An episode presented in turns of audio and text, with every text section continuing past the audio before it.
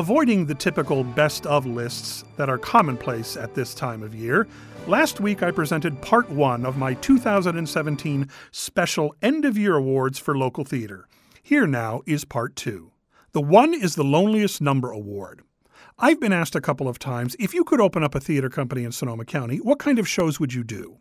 Getting past the issue that no one in their right mind would open another theater company in this area, my answer is one person shows. Why? Well, this year we had Patrick Varner as a Streisand employee, Libby Villari as a former Texas governor, Sherry Lee Miller as a ghost, and David Yen as a disgruntled Christmas elf. All were highly entertaining, and each came down to a single performer and an audience. The No, I've Got Something in My Eye award. I found myself quite taken with two holiday presentations that aren't really holiday plays. Mainstage West's Daddy Longlegs and Spreckels' Little Women the Musical took me by surprise. Credit the performers for getting me to dust off the adjective sweet in my vocabulary. The Better Than It Had Any Right to Be award. The Redwood Theater Company has impressed me in its short life for the energy and passion they bring to their productions. As one who has never succumbed to the cult of Star Wars, my expectations for their production of Brittany Law's original musical parody, The Farce Awakens, were not high. I expected it to be a bunch of young folk in cheesy costumes with dime store props saying silly things.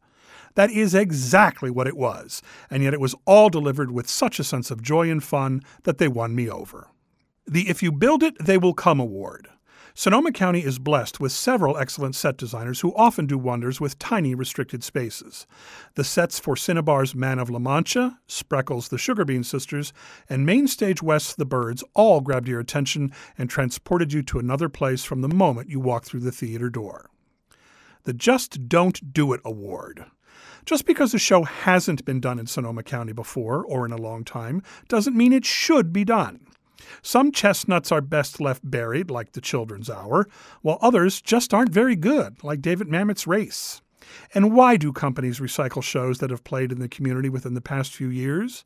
You couldn't pick one of the other thousand plays available? 2018 will be a challenging year for both theater companies and audiences. The Sonoma County landscape has changed in many ways. Theater companies that struggle even in good times face even greater difficulties now. I know our community's continued support of the arts is greatly appreciated. Once again, here's to an artistically invigorating 2018. I'll see you at the theater. From Second Row Center, I'm Harry Duke for KRCB.